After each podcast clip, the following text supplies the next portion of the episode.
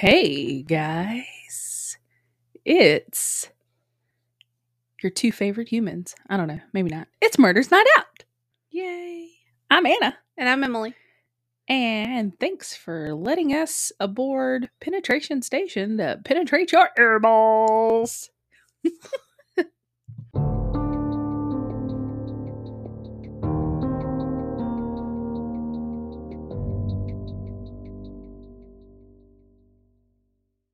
And we're back. Yay. So glad to be here. So glad to be here, as in my house. Yep. In the pod lab. In the pod lab. We're no longer in the closet. Because we cleaned it out. Cleaning out my closet. Anyways, um yeah, it's been a crazy crazy week. Um again, I feel like every every episode we say that. it's been a crazy week. I know. Well, you know, we live crazy lives. Here we are. In a room with a leg lamp. with a leg lamp and some drinks yeah, that's the best part. and some microphones. Hey, guess what? What? Scream 6 oh, yes. comes out Friday. yes. Yes. We I'm are going to watch that. Absolutely. I got my ghost face pants on right now. Yeah. Should And I should have worn mine today. we'll wear them Friday. Or wear our masks. Yes. hmm Scare some, scare the shit out of some little kids. Maybe. I don't know. My kids like that kind of stuff. Meh, mine do, do too. Anyways, anything new besides that? Sorry, guys. I had to yawn. It just hit me. Um, I'm trying to think. I mean, not. I mean, not necessarily new. I mean, How are you feeling tonight? uh, I'm good. I'm You're good? I'm You're good. good? I'm drinking this coffee because I am fucking tired. I should have got coffee. This is what we have resorted to coffee at night, like some old folks. Yeah. I, I tend to drink a lot of coffee throughout the day anyway, so it's gotten to the point to where like it helps with the ADHD. The caffeine does. What? It does help with ADHD. It just makes me fucking sleepy. I don't even know why I'm drinking. Well, that's right what I'm now. saying. It helps with the ADHD. Like I could literally drink a cup of coffee and then Mhm. go to bed. Yeah. I don't even know why I'm trying to drink it. Like it does. It just makes me. It does nothing for me. But it's the thought process. Yeah. It's the thought process. I think when you have so many kids and so many responsibilities, caffeine just Fuck responsibilities. I'm gonna be a rebel. I mean, I- I wish I could do that, but We're I'm too tired much again, guys. Look, I'm too much of an anxious person to like. You are a very anxious person. I can't help it. There's It's nothing wrong with it. my life. It is. You. You. I have that type A personality, and I mean, I'm just. Mm-hmm. Oh, it freaks me out when. I don't know. I'm just anxious. Okay, I worry about everything. Are you worried about the UFOs? no, I don't worry about UFOs. I hope they come get me. Take me away. Yeah. They'll probably be like, let me fucking bring this bitch back. I know. They'll be like, "Nope, this is not a good life form. We are We sending her not- back. We She is want to- broken. we don't, don't wanna like her. This guy. Yeah, This We're- gal. she li- she likes being probed. We're sending her back. Sorry, we, get a little, we a little wild up in here. This is our version. with our of- coffee at eight o'clock. We're throwing a baller party over year. Anyways, today is my episode.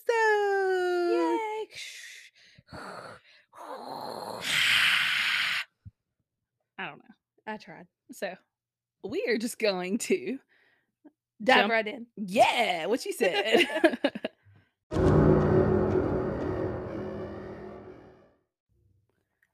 so today we are going to be talking about the murder of Lisa Davis.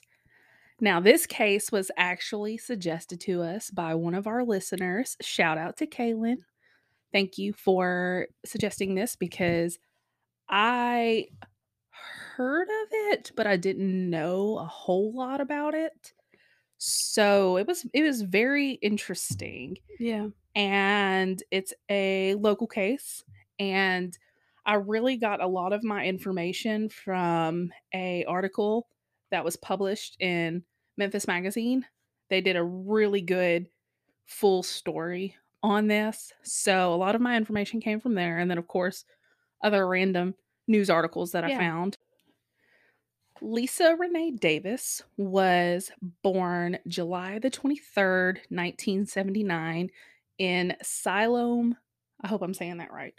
Siloam Springs, Arkansas, to Steve and Paula Davis. Uh, she spent most of her earlier life in Oklahoma and with her mother and her two older brothers, and later on a younger half sister after her parents had divorced. She graduated from Grove High School in 1998. Uh, her father later stated in the quote in that article I was telling you about Mm-hmm. that Lisa loved tennis and gymnastics. Quote, at one times at one time she actually wanted to be a boxer, which I thought was pretty cool. That is cool. Yeah.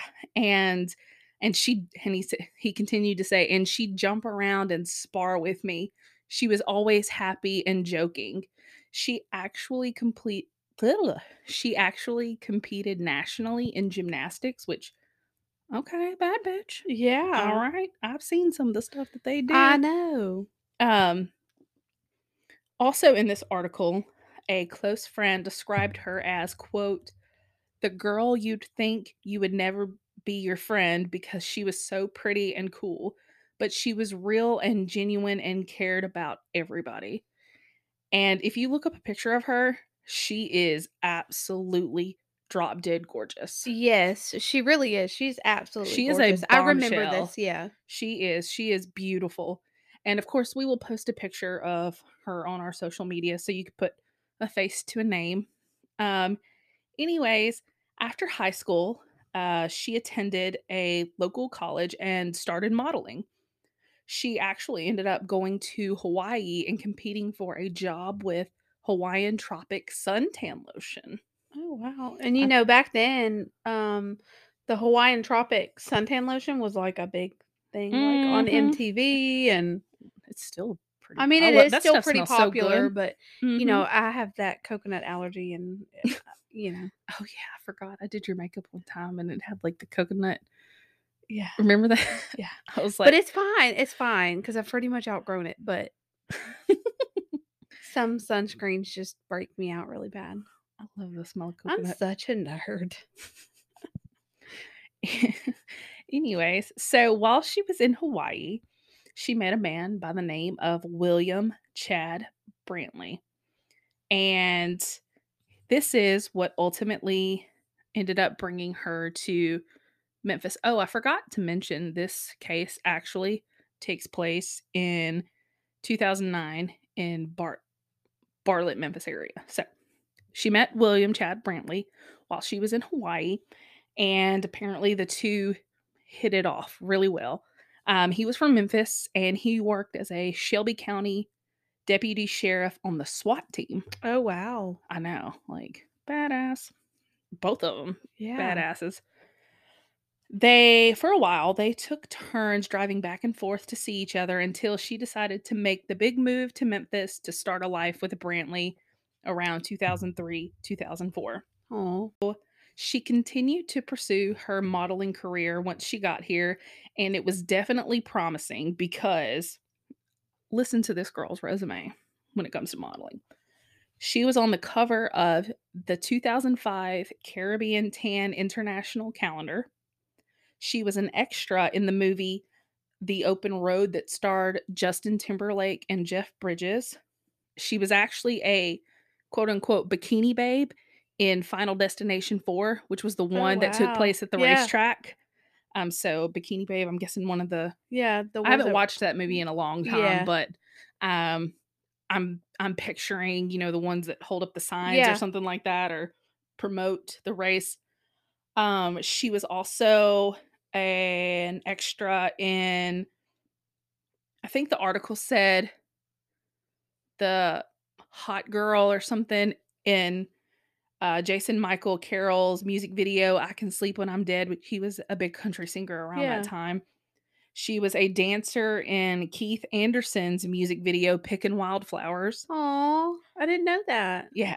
And she also starred in 15 different TV commercials. So, Yeah, she had a lot going for her. absolutely. So, to say the modeling thing was promising is an understatement. Yeah. She also, on the weekends, would work with her friend Shannon um, at the casinos doing promos, greeting the gaming crowd. Uh, Shannon later said, quote, Lisa showed me how to do my hair and my makeup. She'd get ready and then she'd help everybody else. We had such fun. We'd meet the high rollers and make up names for them. And I found this funny. That is funny. Like Jackie Jackpot and Lucky Lucy. I mean, I I get that. I would do something like that because you know, and they and she said they all loved her. So Jackie Jackpot. That's what I Jackie want my that's what I want my nickname to be when I win the shit, I want to be Lucky Lucy. I mean, right? That sounds like Go a, in as Lucky Lucy and like then a crime spree duo. yes, Lucky Bank Lucy and robbers. Jackie Jackpot. Fuck yeah, that's Bank our new little duo. That's gonna be our aliases. Fuck yeah, Lucy, Lucky Lucy and Jackpot Jackie over here done She fucked some sounds- shit uh, up. She sounds like a total like. She sounds like somebody person. we would hang out with yeah, for sure. she sounds like an awesome person. And not to mention, on top of all of that that I just named, she also maintained a full time job as a finance ugh, finance specialist at Bumpus Harley Davidson, oh wow. and and she was a licensed esthetician. Go girl! I'm okay, just saying. so not only was she gorgeous, Mhm. she was smart. Absolutely. And all of these modeling opportunities I mean, and she a was full clearly job. smart. If she was able to get all this going for herself, I'm She's sure she was very strong. Yeah, she was a bad bitch. uh, the timeline leading up to the event surrounding her murder. I just hit the mic stand. I'm sorry if you heard that. So on March the 7th, 2009, Lisa had decided to go out with some friends and coworkers. They were going to go to Beale Street. She met up with a man um, that she worked with. Uh, his name was Lee Bumpus. They owned the Bumpus Harley Davidson dealership. Um, then his girlfriend, Jessica Price, and a young man named Austin Agee. They all met up in the parking lot of the dealership. Um, it- it's also important to note, and this is what Shannon later on said in that article as well, um, that although she worked in clubs and the nightlife scene, um, she explained that most of the time she Lisa would rather be working.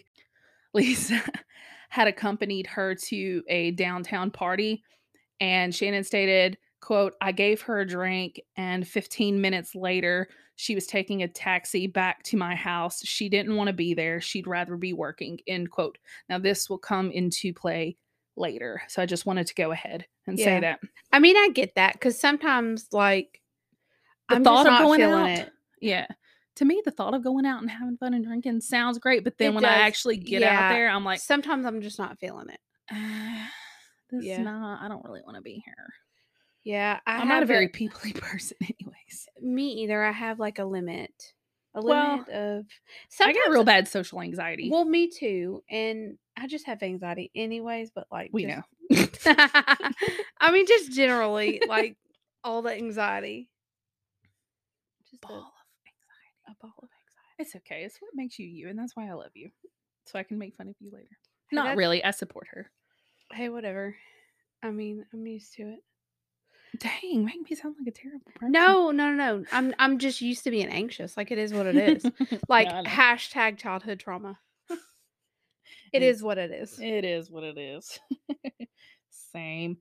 Um, so apparently on, you know, they decided to go out on May the 7th or March the 7th, 2009. Now, apparently this day she was supposed to be she was scheduled to work a promotional modeling job at BB King's on Beale Street, with Shannon. However, she had called Shannon the day before saying that she wasn't going to work the job but was going to go out with friends instead. And Shannon said she didn't really sound like her bubbly self. Aw.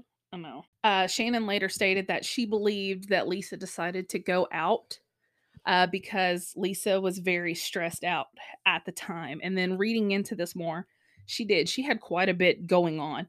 At the end of 2008, a couple of months before her death, um, her and Chad had just purchased a large 3,000 square foot home, and it was in an upscale neighborhood in Bartlett. And then this is really sad. A few months later, on Valentine's Day 2009, so this is just a couple months later, um, she learned that Chad, they were engaged at this time, that he had been seeing someone else. Mm. She had gotten some money. She had received some money from her grandmother when she was younger, and she had saved, I think it was like $25,000, is what the article said. And so she had saved it all of this time, and she put all of that into that house and you know to start this life with this man Yeah, and then a couple months find out that later- he's cheating. Oh wow, i know that's awful. so she moved to the uh to the bartlett area or memphis area in 2003 2004 i wasn't real clear on when because some articles said 2003 and then some said 2004 so Okay. i just said anyways But and this still, happens in I mean, 2009 you you literally leave and then Mhm. you make this home with this person and then Mhm. find out that they're cheating. yeah i know It's it was awful. And, and on you could- Valentine's Day. i I mean, I'm know. not a mushy gushy person. I don't really celebrate Valentine's Day, but still, Yeah, That's kind of ridiculous. I was. Mm, I don't. I, I can buy myself flowers. I'm sure that's what she was thinking at the, the time. sorry. I'm sorry. Okay. I'm sorry, Miley. Into who? Uh, Molly was Hannah Montana at this time. oh yes. She was. You we got the, the best of both worlds. How did we do that? Oh my. We need to go home. oh wait, you? home? are home. I know. Um, her father said that he had spoken to her the Wednesday before she died. So March the 7th was a Saturday. And so he spoke with her the Wednesday before she died. And he said that uh, when he spoke to her, she had told him what happened and that Chad had moved out and uh but she was going to do everything she could to keep the house. Yeah. I mean, she just dumped her life savings into Right. this. I mean, yeah. So yeah, I could see why she was stressed out. Yeah. You know, she wanted to go out, let loose. Totally understandable. Right. Especially after being in a long term relationship with yeah, somebody. absolutely. So the they the four met up in the parking lot of the Harley Davidson dealership and they loaded into Lee's truck to head to Beale Street. They had visited several clubs over the course of the evening, you know, just bar hopping. If you've ever been to Beale Street, you know what we're talking about. Yeah. you just bar hop. And um, according to Lee's comments later on to the police, she had only had about three drinks. Uh, quote, seemed to be doing fine. We left Coyote Ugly and then walked to Club 152. Um, his girlfriend Jessica continued and stated, quote, Lisa started feeling sick and the bar management wouldn't let her go upstairs because she was drunk. We walked outside to get some air and decided it was time to leave. End quote. So it was around 1 a.m. when they decided to leave. So they got back into Lee's truck and headed back to the dealership. Lee told police in his interviews that he didn't think it would be safe for Lisa to drive. So he drove Lisa's car with her in it and navigating the way to her house. And then Austin drove Lee's truck and followed behind. Once they arrived, Lee stated that he parked her car in the garage and they all went inside Lisa's house. Jessica stated that she took Lisa to her bedroom and helped her get undressed and in bed, then set Lisa's phone alarm for 9:15 a.m. the next day and told her to be sure to get up and go to work when the alarm went off. Lee and Austin waited in the living room while all of this was going on. And so uh, once Jessica made sure Lisa's two dogs were in her room with her, Lee, Jessica, and Austin all left the house together. Okay. This brings us to Sunday, March the 8th, the following morning. Lisa was scheduled to be at work at 11 a.m. at the dealership because, you know, she's still Yeah. on top of still- all of this. Right. Start trying to work. exactly.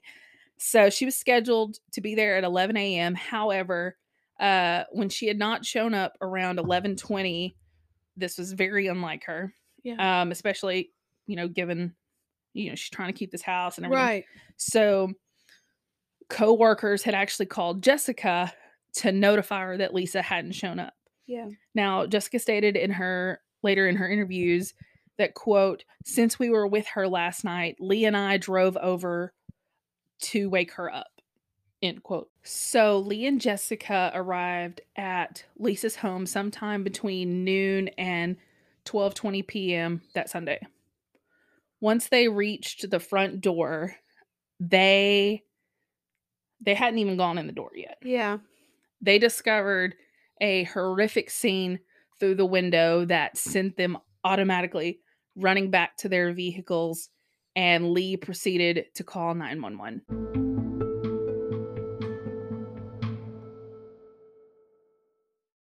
So, police arrived on the scene shortly after. There was blood everywhere.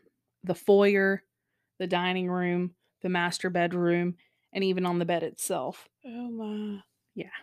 Uh, there was a pair of panties that were lying beside the bed that also contained traces of blood.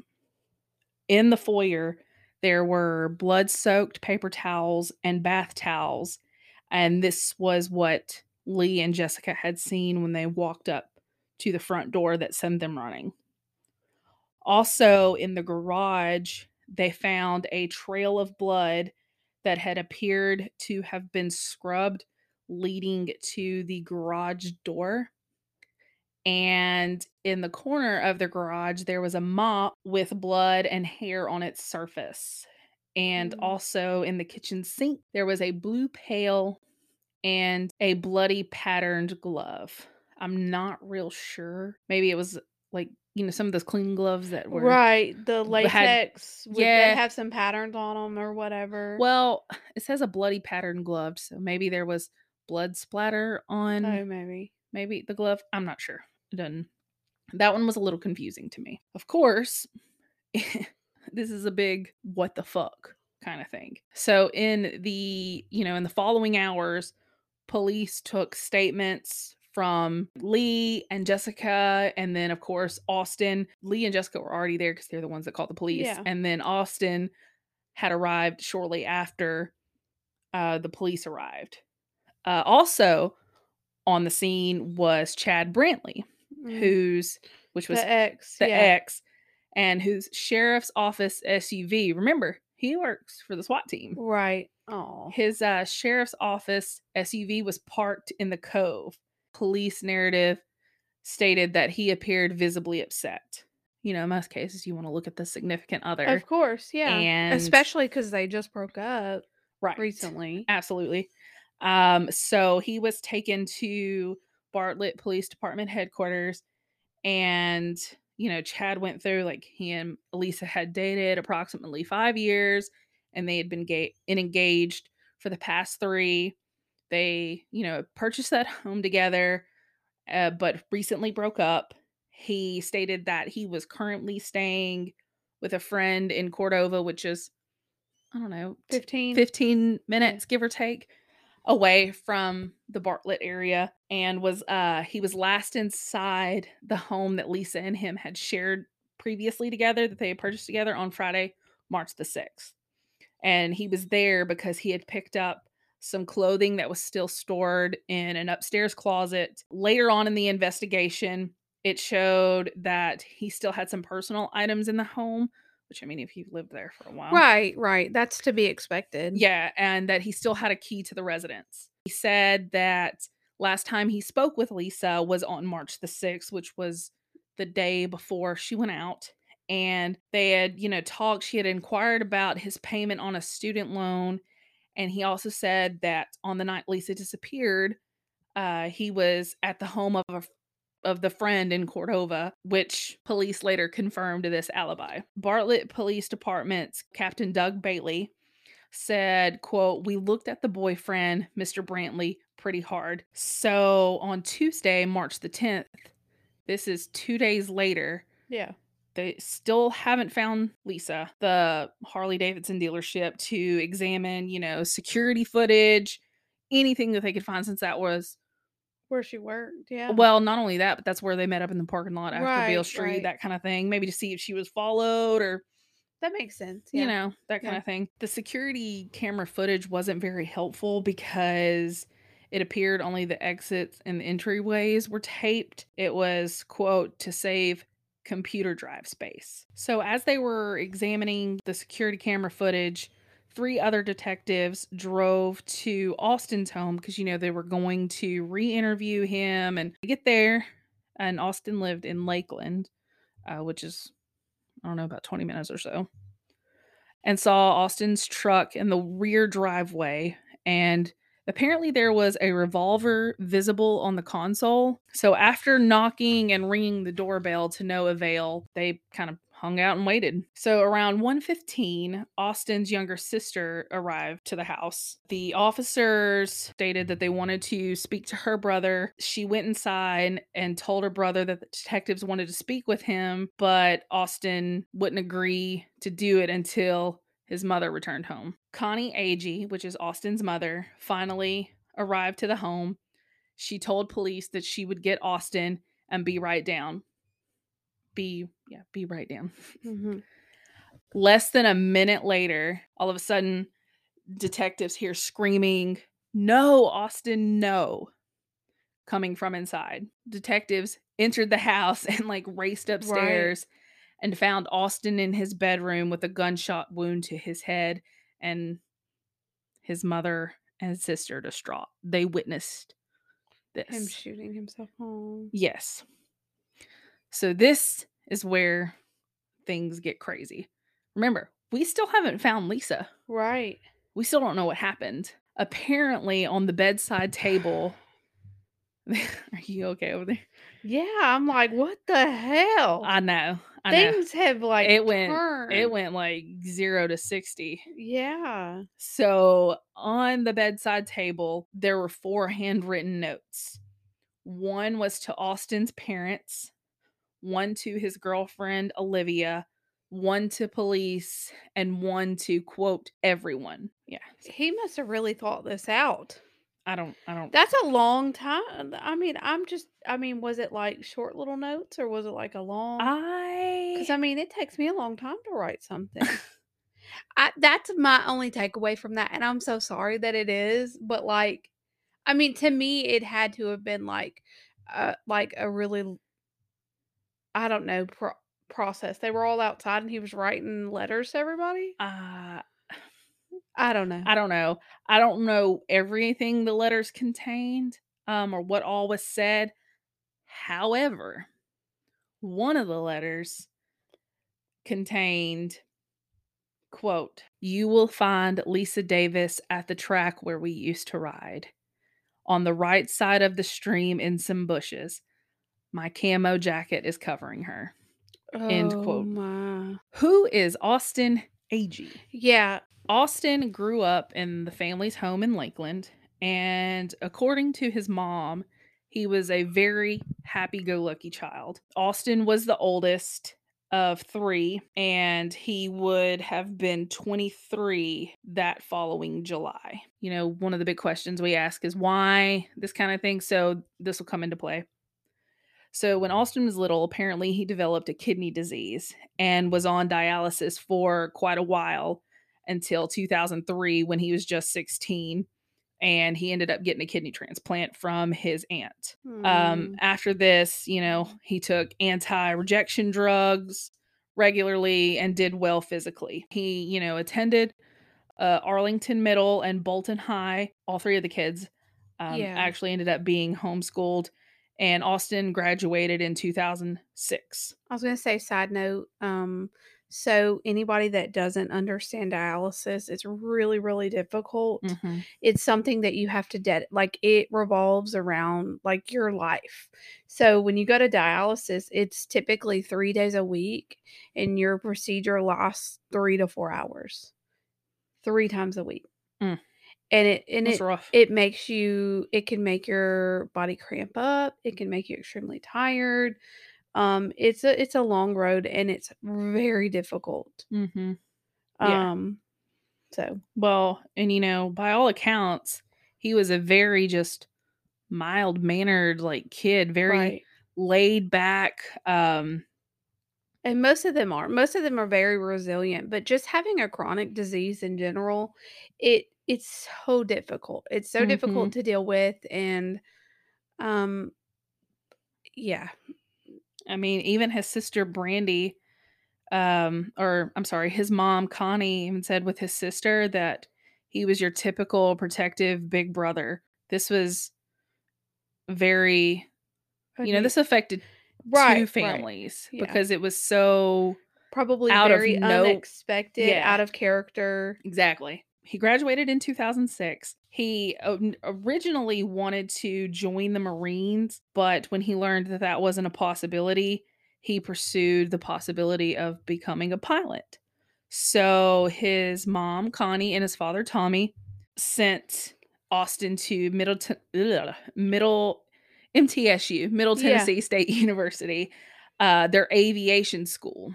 But it was apparently short lived. When he moved back, um, he did a brief stint at Southwest Community College and got a job as a claims processor at Medco. So, about a year before all of this took place, uh, he met and fell in love with a young woman named Olivia Bell, who at the time was pregnant by another man. Now, mm-hmm. I just want to say, I know how this all goes down, but for him to, you know, step up and decide to Right. to make that kind of commitment Good for him. Well, you know, I mean, Yeah. in in the at, at this point in time. right. Shortly before his death, he was actually making arrangements to marry Olivia. Apparently, spoiled her, and that they said that Olivia was good for him because she had him on a budget, and Austin that Austin was ready to take responsibility for someone else besides himself. Um, by all accounts, he was non-confrontational. Tommy, his father, said that if I showed irritation about something, he would just walk off. So all of this was, you know, it seemed like Olivia and Austin were hitting it off and all of that. Now, apparently, the night before, Austin went out with Lee, Jessica, and Lisa. Him and Olivia had broken up, and it was apparently over the role of what the baby's biological father would play in their lives. Um, however, the couple ended up getting back together on Sunday, March the 8th, just after Lisa's disappearance. Hmm. It's also important to note that um, Lisa and Austin, you know, they all went out together that night. They, from all accounts, weren't like best friends or that close, really. They were just more equate of acquaintances and coworkers. yeah. But Austin was really close with Lee because they had known each other since grade school. yeah. Jessica, or either Jessica or Lee, even said that the night they went out, that Lisa and Austin didn't say a whole lot to each other. Yeah. You know, it's just kind of like one of those things. Where you're like in the same friend group, but like, right, right. yeah. I mean, that's happened plenty of times. Yeah. Back to where we started. They found these notes, they read them, and with the help from Connie and Austin's brother Parker, police went to the field that Austin was referring to, which was at Interstate 385 and Salem Road in Lakeland. Yeah. Down the hill and secluded in the bushes, just like the note said, the body was so hidden that, quote, we nearly stumbled on her, end quote, said Officer Bailey. A camo jacket was covering her face, trigger alert.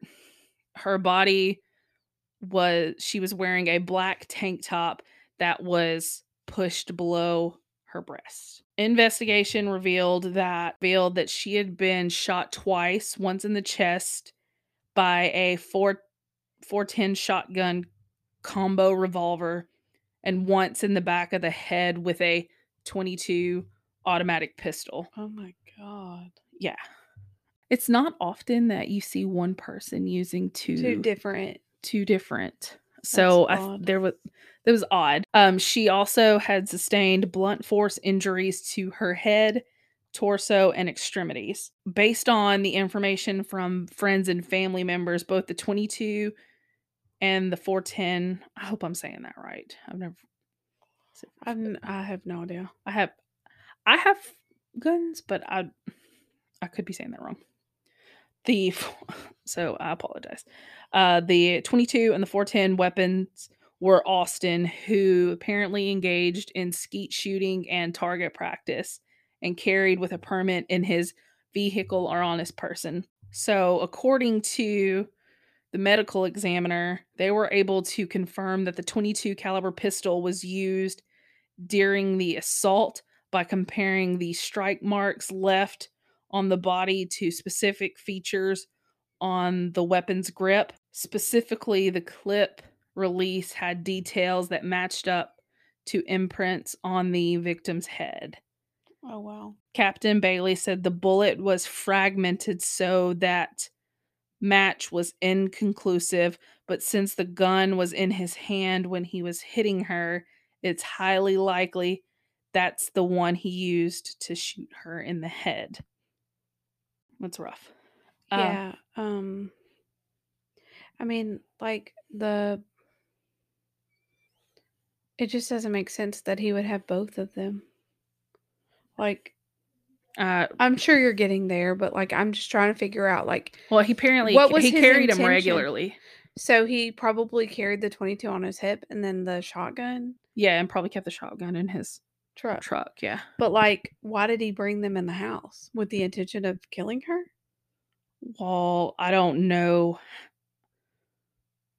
I don't know. You see what you see what I see I'm- what you're I'm saying. Like, where did the Why- obviously something took place in the Yeah. house because I there was blood everywhere. There was blood everywhere. Shortly after the discovery of the body, uh, Shelby County's sheriff's office, that's a mouthful to say, uh, was working with the BPD.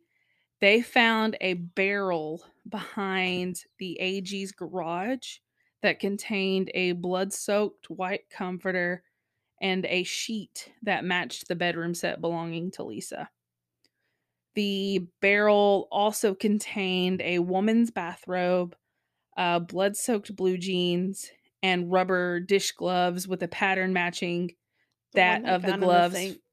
Found at the crime scene, which all pointed to Austin. So even though, you know, she had only had three drinks, according to Lee and them, they also tested her for various drugs to see if maybe Yeah. you know, like date rape drugs or roofies, but none of those were detected in Lisa's autopsy. Of course, among the numerous injuries that were, you know, found on Lisa's body, um, there were some su- that suggested sexual assault. There were abrasions to her thighs, um, her genital genitals, and her vaginal wall, and apparently there was a little bit of uh, seminal fluid that was found, but it wasn't sufficient enough to t- obtain a full DNA marker. So it's uncertain as to whether she was sexually assaulted or not, but Yeah, It's- more than likely. it's possible. yeah. Now, what's interesting is that, you know, I told you that Austin and his girlfriend had broken up, you know, the night before, and then they got back together. So apparently, Olivia had stated that Austin had called her and that he was uh, very upset and crying. And when, uh, you know, he was asked why, um, apparently he told Olivia that he had cheated on her. He originally said that he had raped a girl, Oh wow. but later changed his story to say that he basically begged a girl for sex until she gave in. It's not Same any thing. better. It's literally the same It's thing. not any It's better. The same thing. Um, so uh, then he stated that they had started to have sex and he decided he didn't want to anymore. And apparently, Austin had told Olivia that the girl was blonde and her name was Lisa. Though the physical evidence and those four confession letters, you know, seemed to like seal the deal, it was a big question why because you know I went over like he was very non-confrontational, very laid back, more of like a protective like figure. And from all accounts, him and Lisa didn't know each other that well. Apparently, uh shortly before Lisa had died, um two witnesses stated that she had just recently changed the beneficiary on her life insurance uh, from Chad to family members. And she was apparently quoted as saying, If anything ever happens to me, you tell the police to look at Chad. Oh wow. Now, remember, he is a pol- Shelby County Yeah. Sheriff's deputy Right. that works for the SWAT team. She apparently had confided in some friends that and relatives that she was a little afraid of him. In the house, it revealed apparently Lisa had recently put it on the market. It had no signs of forced entry, and the lockbox log had showed no record of it being used. Chad had keys to the residence. But Right. The- and how would have if I don't know, that's that's kind of confusing. I know. That I think that's one of the troubling things that surrounds this case is that there were no signs of forced entry. And But I mean, if Austin had come back and knocked on the door, I mean, he he was there when she was drunk and they were trying to get her to bed and you know, maybe Right. he, he came and mm-hmm. she let him in initially. right. And I think that that is pretty much what you know along the same lines of what the police are thinking is that maybe he came back and rang the doorbell and she answered because remember there was a bathrobe so maybe she answered the doorbell just threw her bathrobe on real quick you know Right. Trying to see who it was. hmm But despite you know the no forced entry and the lockbox not ugh, lockbox not being used, Chad being the only other one with the set of house keys, they were very firm on the fact that they established his alibi and witnesses, you know, putting Yeah. him in a place. So he was basically, Cleared.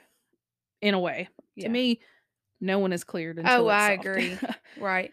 Because, you know, somebody can give you an alibi and then later on say, oh, well, For sure. oh, well, I lied actually. Because it happens. Sure. Now to add on to the, you know, the why, you know, non-confrontational Right. kind of thing. Remember, Austin, you know, he had kidney problems, Yeah. right? And, you know, by all accounts, he was doing well.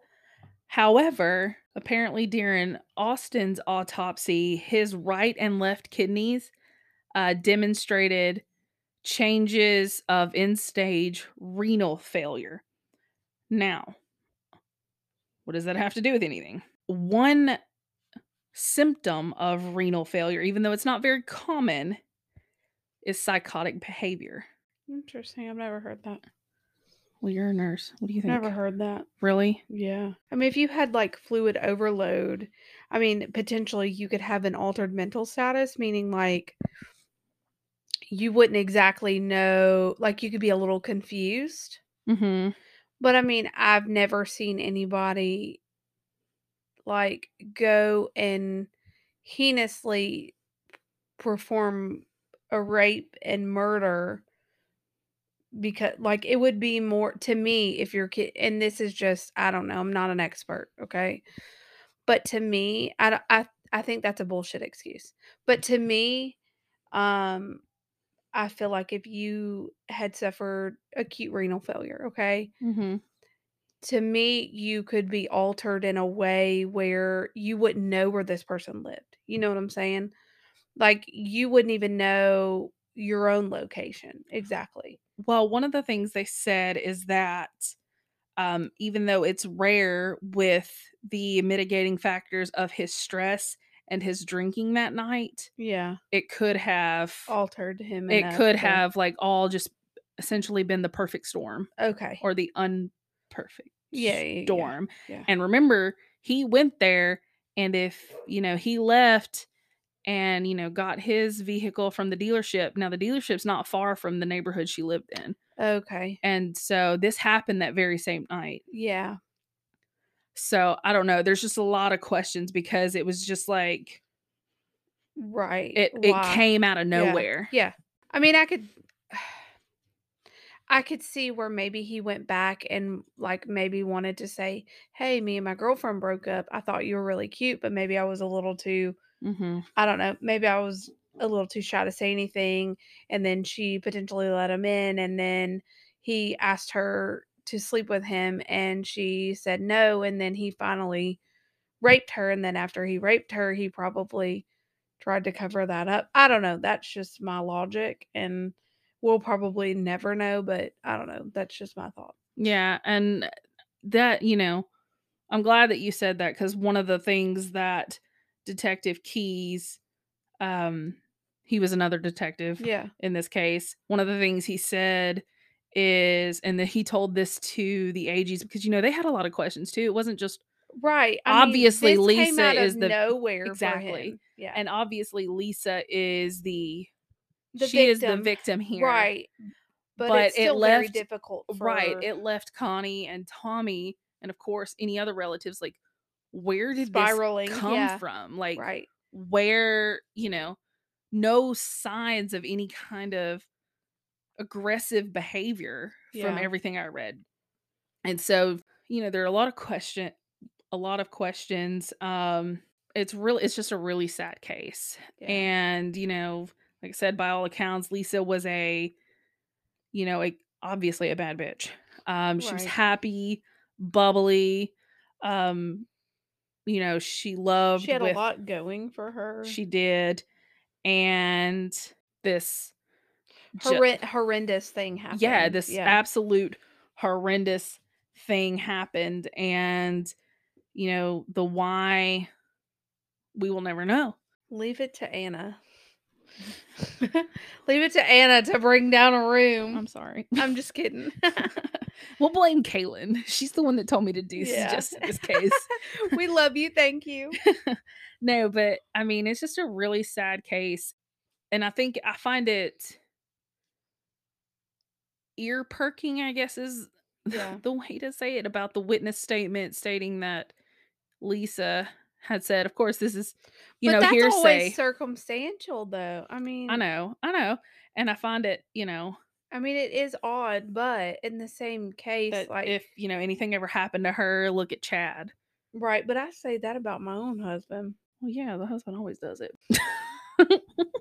I'm just saying in general, like they say to look at the. sky. oh, yeah, don't for sure. That's all I was saying. Yeah, and you know the fact that he was a police officer. officer. So I don't know. It's a very tragic case, and it's it's sad that it ended this way, especially for Lisa, for somebody who was so had so much potential and so had much so much going. going for and was just a light to the people around her. Yeah. So yeah, that is the case of Lisa Davis. So thanks again for listening. Yes, we of course. I know we say this every episode, but we really appreciate We say that you. every episode too. oh God, We're repeating ourselves. we just need to stop.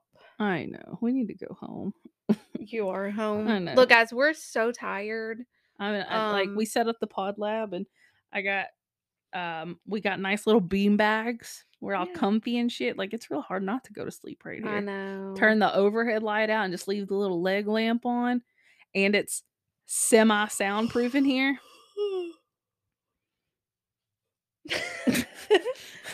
it's time for bed, guys. Okay, we're like little old ladies. Yeah, it's time for this old lady's bedtime. Um, but yeah, uh, thanks for thanks for listening, and you know, thanks again to Kaylin for suggesting this case, Yeah. So if you and thanks for bringing the fucking room down, Kaylin. right, thank you. I'm just Um, kidding. Thanks for listening, and Yeah, thanks for listening. Thanks for giving us a shout and giving us a case suggestion. If anybody else has a case suggestion, email us. yeah, at murders night out at gmail.com. You can follow us on Facebook at MNO True Crime Podcast. And of course, if you want to never miss an episode, follow us on Spotify, Amazon Music, Apple Podcasts, anywhere you get your favorite podcast. Or follow us on Instagram as Oh well. shit, I forgot. Yeah, Murder's Night Out. Um, join us again next week for another tragic Debbie Downer. I'm sure because it's a true crime podcast, and we just like to bring sadness. we to like to bring in with it into the humor, with humor. Yeah. that's how we deal with stuff. Yeah, that is how we deal with stuff with our little black hearts.